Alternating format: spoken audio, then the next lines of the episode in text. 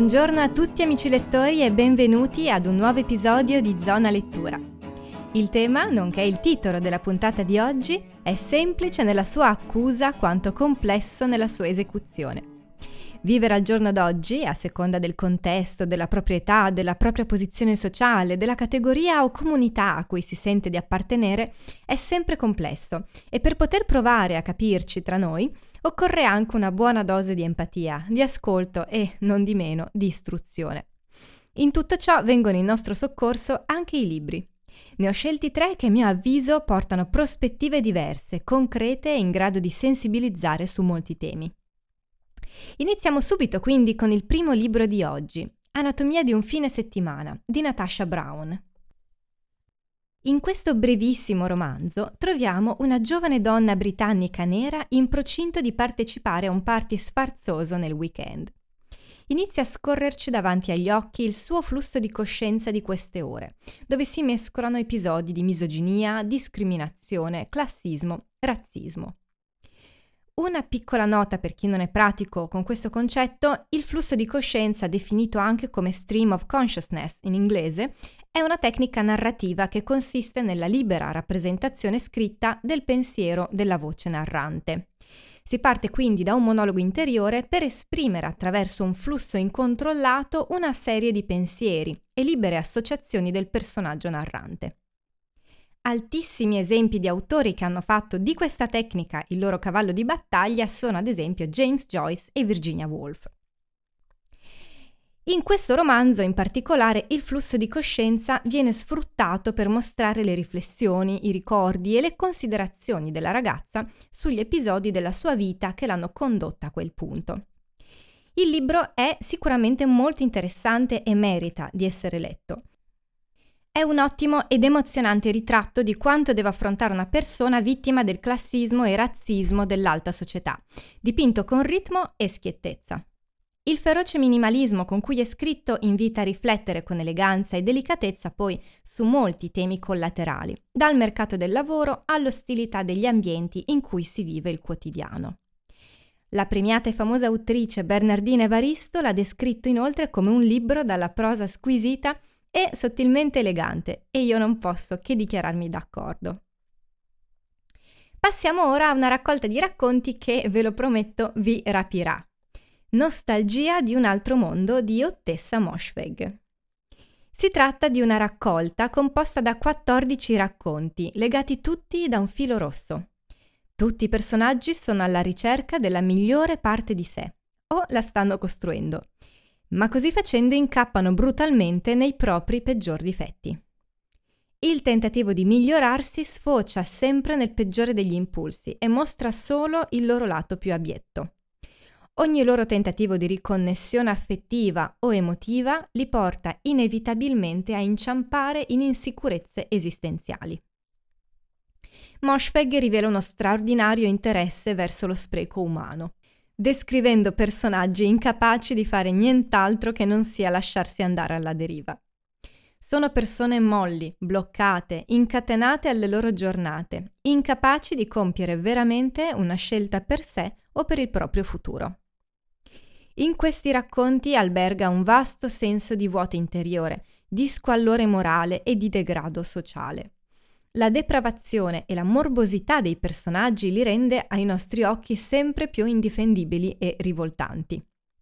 Tra nichilismo e senso del grottesco ci immergiamo senza preavviso in una sterminata messa a nudo dei difetti e dei pensieri più disgustosi di tutti i protagonisti. Entriamo nei loro pensieri più oscuri, e ne usciamo drammaticamente nauseati. Moshfegh ci vuole deliberatamente disgustare con la peggior specie di esemplari umani. Perversi, squallidi e rivoltanti. È così che sono. Eppure deliziano e soddisfano il lettore.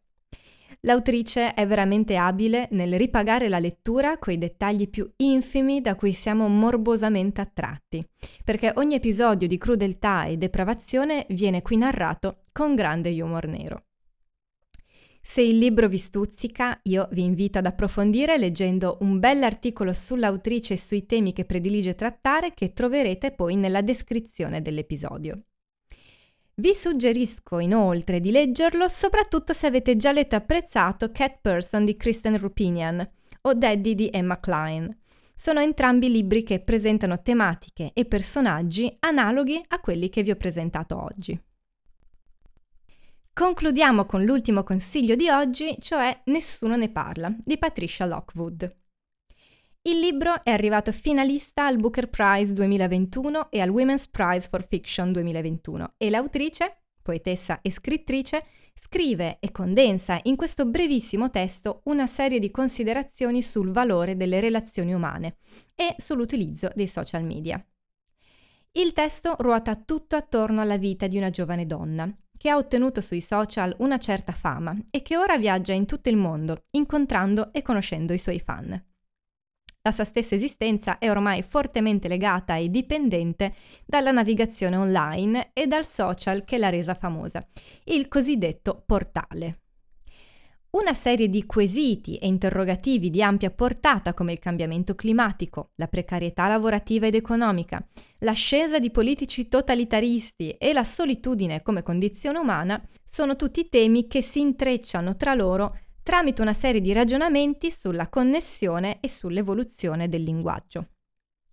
In virtù di questo, infatti, il libro si sviluppa e si trasforma in una potenziale e profonda riflessione non solo sulla connessione alla rete, ma anche sulla connessione umana e sui legami interpersonali.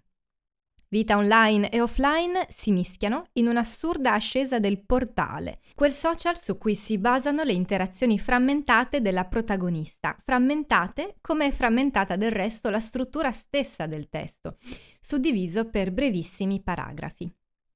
È un testo implacabilmente attuale, che mostra gli effetti e i difetti dell'iperconnessione e i vantaggi e le insidie della navigazione online, è un testo sincero e spietato che rivela la presenza e l'interferenza dei social e del web nel linguaggio comune nonché negli usi e costumi.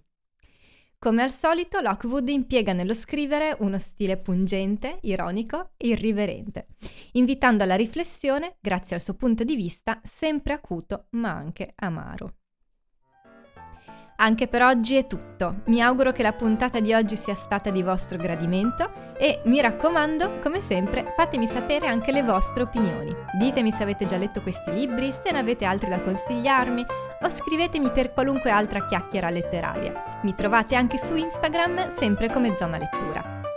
Se il podcast vi piace, infine vi ricordo che potete sostenerne la gratuità e l'indipendenza con un gesto simbolico del valore di un caffè grazie alla piattaforma Coffee di cui trovate il link in descrizione.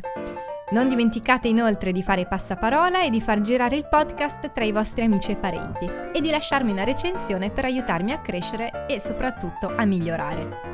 Un grazie di cuore per avermi ascoltata anche oggi, un ringraziamento speciale va anche ad Antonella, Emanuele, Martina e Rosi per il loro preziosissimo supporto. Io vi saluto e vi do appuntamento alla prossima puntata di Zona Lettura.